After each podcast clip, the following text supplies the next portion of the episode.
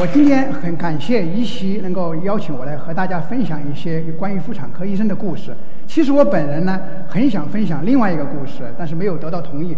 我很想分享一个从三峡到北京，我从一个三峡的地区的土家族的放牛娃，现在成长成为一个北京协和医院的妇科肿瘤的主任医师和博士研究生导师。在别人看来也许不够成功，但是我觉得。对我一个农村小孩来说，我还是觉得可以的。但是今天我和大家分享的不是这么个题目，还是分享一个妇产科医生这么个题目。好，我想，我想一说到妇产科医生，大家就会问：妇产科医生到底都是干些什么呀？电影里面呢可能也有，但是不一定是说的是真的。那么我想，妇产科医生首先他是一个接生婆，对我来说是一个接生公公。好，那 那么产科是所有妇产科医生的基础。我干了十年的产科以后，现在我的专业是妇科肿瘤医生。好，那就说第二个就是个外科医生。对我来说，我是做一些恶性的妇科肿瘤，那么这种是一个外科医生。但还有一些妇科医生，他是内科的性质，比如说他看一些月经不调或者更年期的症状。那有的人就会问：妇产科医生的压力大吗？我告诉大家，很大。在国外，所有的医生的压力当中，最大的风险是麻醉科，其次就是妇产科，尤其是产科。我们知道，小孩从出生到他最后哭，我们被抢救，把他被抢救过来，可能有个四分钟或者五分钟，我们叫黄金四分钟或者五分钟。如果产科大夫我们做的不好，那么小孩可能就过去了。如果即使没有过去，留下的可能就是一些脑瘫，这就是很麻烦的事儿。所以说，抢救小孩对妇产科大夫来说、产科大夫来说是最紧张的事儿。那么，就直到最近，我就写了一个微博，那微博上面就是梦呓梦醒的抑郁。我做了一个噩梦，梦见在产科抢救新生儿，情景之清晰，想梦醒却不能。我不我不干产科已经十年了，我不做大哥已经十年了，但仍然忘不掉那一年隔天一个的长夜班，多次惊险的抢救，一个小孩的出生。后面等着的是几家人，而我是现场最高的负责者，这就是产科医生的责任。好，大家可能还会问一个问题：男妇产科大夫有问题吗？就是说，你 这是一个很很要很大家很问到的一个问题。男妇产科大夫多吗？真的不多。整个北整个中国的男妇产科大夫大概没有搞导弹的多，可能不足一万人。啊，真的是。万花丛中一点绿啊。那还有一个问题，或者有些有趣的人，或者说无聊的人，我还是认为是有趣的人，就会问我说：“你作为男的妇产科大夫，你整天面对的是女性的最隐秘的部位、最隐私的事儿，你对女性还有兴趣吗？” 这是一个很尖锐的问题。我曾经在不同的场合答过很多次。我说：“其实我不知道其他男大夫怎么样，我本人还是很正常的。”我觉得这个的正常和不正常和职业没有关系。那你说那些整天在银行数钱的人，他对钱就没有兴趣了吗？是吧？不一样。那整天看口腔科的大夫，他以后就不接吻了吗？也不这样。为什么我会当妇产科大夫？那么这个是一个比较沉重的话题。那么因为那是因为是我的母亲，我母亲的原因。那么在我十二岁的那年，我在读初中的时候，呃，我妈妈去世了。去世的时候两个月，家人才告诉我，我当时非常的痛苦，我哭，哭到后头就哭不出声了。哎，我就说我要当医生，我要当一个像大医院那些当时的大医院，就重庆的大医院，什么病都能治好的医生。那么这就是我当年少年时的一个梦想。好，后头之后我也成，我也成功了，我考入了华西医科大学。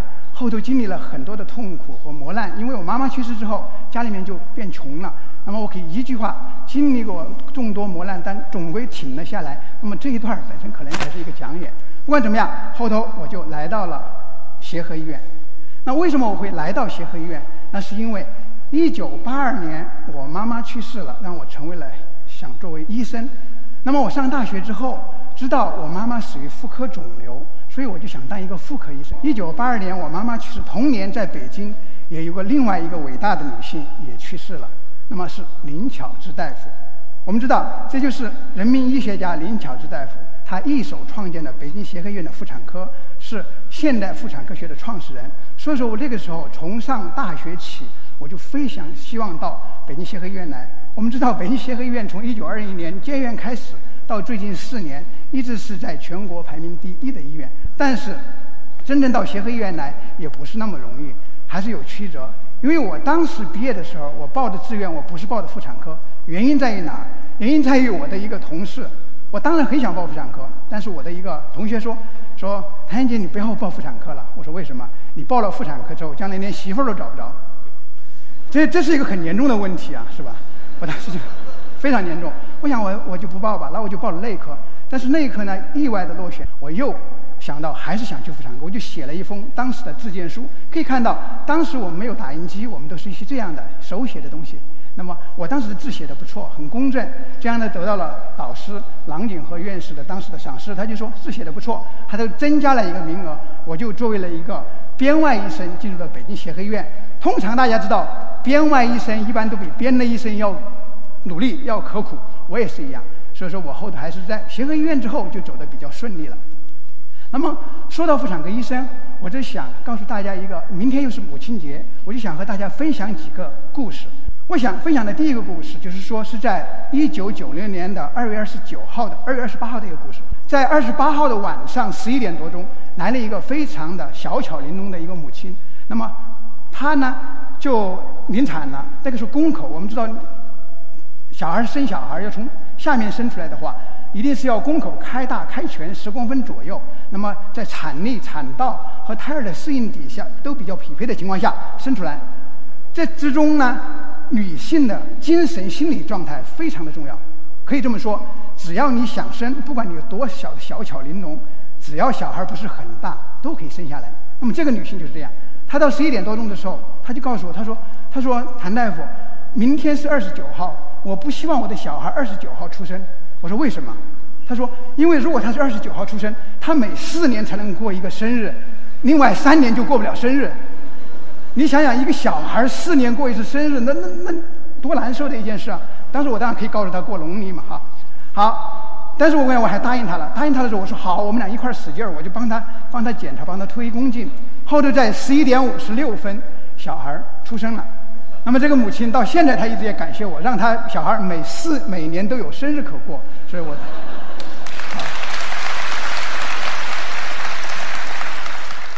第二个故事大概也是在也是在九几年的事儿，九几年的事儿。那么是一个什么病人呢？是一个得了宫外孕的女人。那么我们知道宫内孕、宫外孕，我们说怀小孩一般是怀在子宫里头，这就叫宫内孕。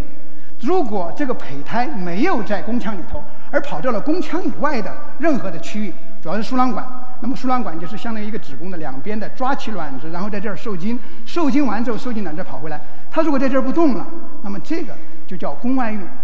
好，宫外孕它是不会长成小孩的，它就会发生长大以后破裂或者流产，然后引起腹腔内的大出血，引起病人的死亡。这是妇产科目前为数不多的几个疾病。不管是宫外孕还是流产，其实我们都有个规律，它是长假之后的一个自然现象。那么什么意思呢？比如说十月份的长假，大概在十一月中旬的时候，流产多了，宫外孕也多了。我想大家都知道，长假的时候，室外活动多了，室内活动自然也多了，是吧？我想，我想这样的话，它可就这个原因。好，这次就来那个女女的，她就是一个一个患者，她就是得了宫外孕。我们诊断宫外孕了，但是发现病人跑了，没有了。当时没有什么手机啊，只有 BB 机之类的，跑了。我们还拿着病拿着户口本去找去了，结果发现她是回去了。她回去了之后，他又跑回来了。她说为什么？她说因为我的男人因为一个政治事件在受审查，那么隔离审查，我周围的人都是看不起我。那么我的小孩在上幼儿园，需要下学了。如果我不把他接回来的话，连老师都不会帮他看。我当时就很难受。那么他把这个小孩就接回来了，接回来之后站就在他的病床旁边，但他已经破裂了，已经休克了。我们就开始进行抢救，急诊做了手术。那么手术之后，我当然当时很骂那个病人，病想骂这个病人很愚蠢。但是实际上，我觉得他是一种母爱，因为他不希望小孩因为他身体的情况在幼儿园待着孤立无援。所以说我当时还是很敬重他，这也是一个母爱的一个故事。那么第三个故事呢，其实，在片子里面有，那么是一个心脏病合并怀孕的故事。我们知道，心脏相当于人体的发动机了，我们说发动机是汽车的心脏，实际上是心心脏呢也是人体的发动机。我们说人在不怀孕的时候，这个发动机带一个人没有问题，但是如果怀孕之后，就相当于它后头挂了一节拖车，超载了。这个时候这个发动机还能不能用，就要取决于它是不是有毛病。它如果是本身很强壮，没问题；它如果是本身有毛病，就容易出问题。那么也大概在一九九几年的事儿，一九九六年，准确的说是一九九六年。好，来了一个产妇，三十四周左右，来了一个大大肚子，但是我一看脸上是青紫的，那么青紫表明什么？表明缺氧。再一检查是有心脏病。好，小孩的胎心也不好。那么那个时候可以描述点，就是说风雨交加的夜晚，那个病人是一个门板抬过来的，农村的嘛，就在小汤山。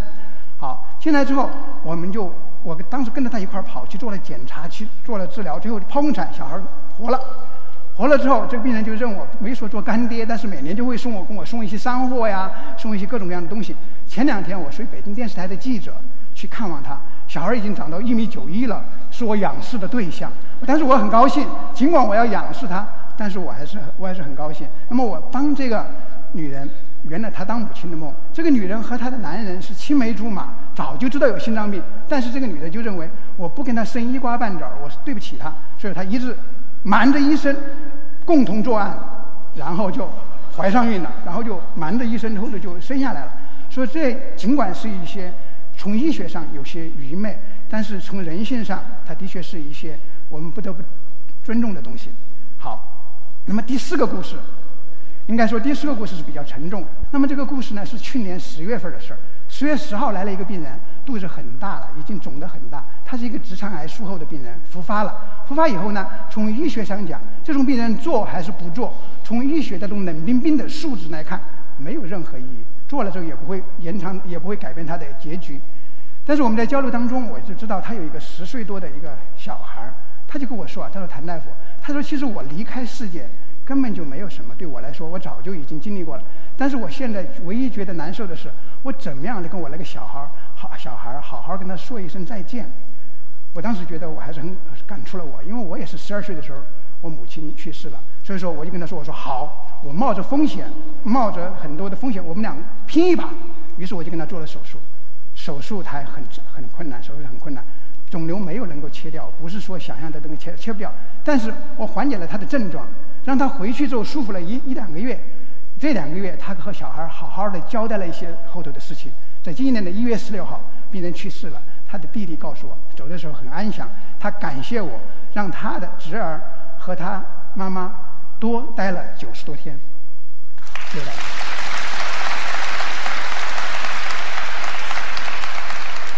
好，那么讲了这个故事之后，我就现在可能大家从网上可以看到，我是一个妇科肿瘤医生，名义还是博士生研究生导师。还是现在我非常一个重视的协和学者特聘教授，按道理说也是北京市的科技新星。按道理说，我应该沿着科学的道路上一直一直往上走。但是我为什么现在突然我没有往科研的道路上走，而往科普的方向走？什么科普？就是把这些医学的知识由浅入深的、深入浅出的讲给大家。那是源于一些原因。首先就是去年二零一二年，我被协和医院派到了哈佛大学去进修。那么我是参观参观手术。参观完手术那一天的下午，我就躺在哈佛医学院的这个大前的大草坪，非常舒服。我这儿躺，躺在那儿之后，我就在想啊，我的妈妈到底属于什么病呢？尽管当时说属于妇科疾病，后头又属于属于妇科肿瘤，它到底是什么妇科肿瘤？妇科肿瘤从外阴癌、阴道癌、子宫癌、卵巢癌太多了。那么我通过一个妇科肿瘤专家的视角，各个中进行排除，最后我觉得是子宫内膜癌。那么子宫内膜癌是一种什么病？它就主要是一种中老年妇女的疾病，它的主要表现就是阴道的一个不规则出血，也就是月经紊乱。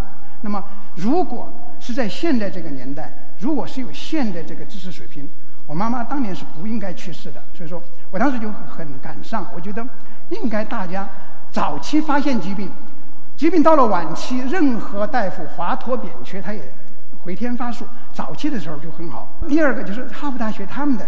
教育搞得很好，教育搞得非常好。他们的病人和医生之间要见三十分钟，而中国是三分钟，那是国情没有办法。那么三十分钟，三十分钟讲完之后，他会给病人一个传单，就说你如果要详细了解什么东西，那么我们就你去看我什么什么文章，什么什么网站。哎，我回来说，我说中国的医生也可以这样啊，我也希望这样。所以说回来之后就开始进行了一些科普工作，把这些深奥的医学知识，通过我的语言来介绍给一些广大的普通的朋友。好，我在自己的个人网站上发表了五十多篇科普文章，在人民日报发表了十二篇的科普，在江苏卫视还有在湖北卫视做了六期节目。然后呢，最近还和我的同事主编了一本《协和名医谈妇科肿瘤》。那么大家一看《协和名医谈妇科肿瘤》，对我就肯定不耻啊！你什么名医啊，这么小？但是我可以告诉大家。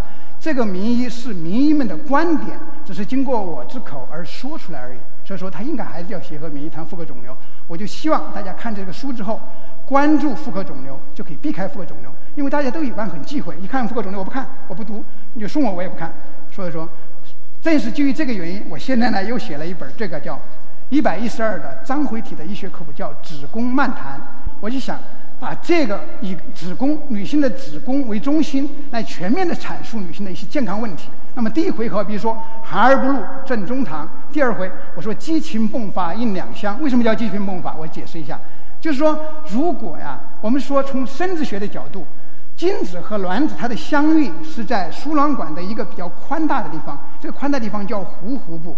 宽大地方叫呼呼部。其实为什么要宽大？我觉得上天它的安排是非常巧妙的。你说这男女激情相遇的时候，是这个五星级的大床上舒服呢，还是在学生的单人床上舒服？是吧？我想这个宽大的地方就是一个呼呼部。那么从生殖学的角度，那么精子和卵子相遇才是最终的一个目的，而男女之间床上的那些事儿，其实一个前戏而已，多大点事儿是吧？我们就。其实我做了二十多年的妇产科大夫，我回头发现我很愿意为女性服务。为什么？因为在我的病床上躺的患者很多是一一个中年的中老年的妇女，每一个女性患者她的背后都是一个家庭，说不定她背后就有一个当年像我那样的半大孩子。我希望能使母亲留住小孩，能使小孩多见到妈妈。那么这也是我在。母亲节明天的来临前夕，和大家分享的一些我的一些从医的故事。好，最后祝母亲节快乐！祝大家代我向各位的母亲祝母亲节快乐！谢谢大家。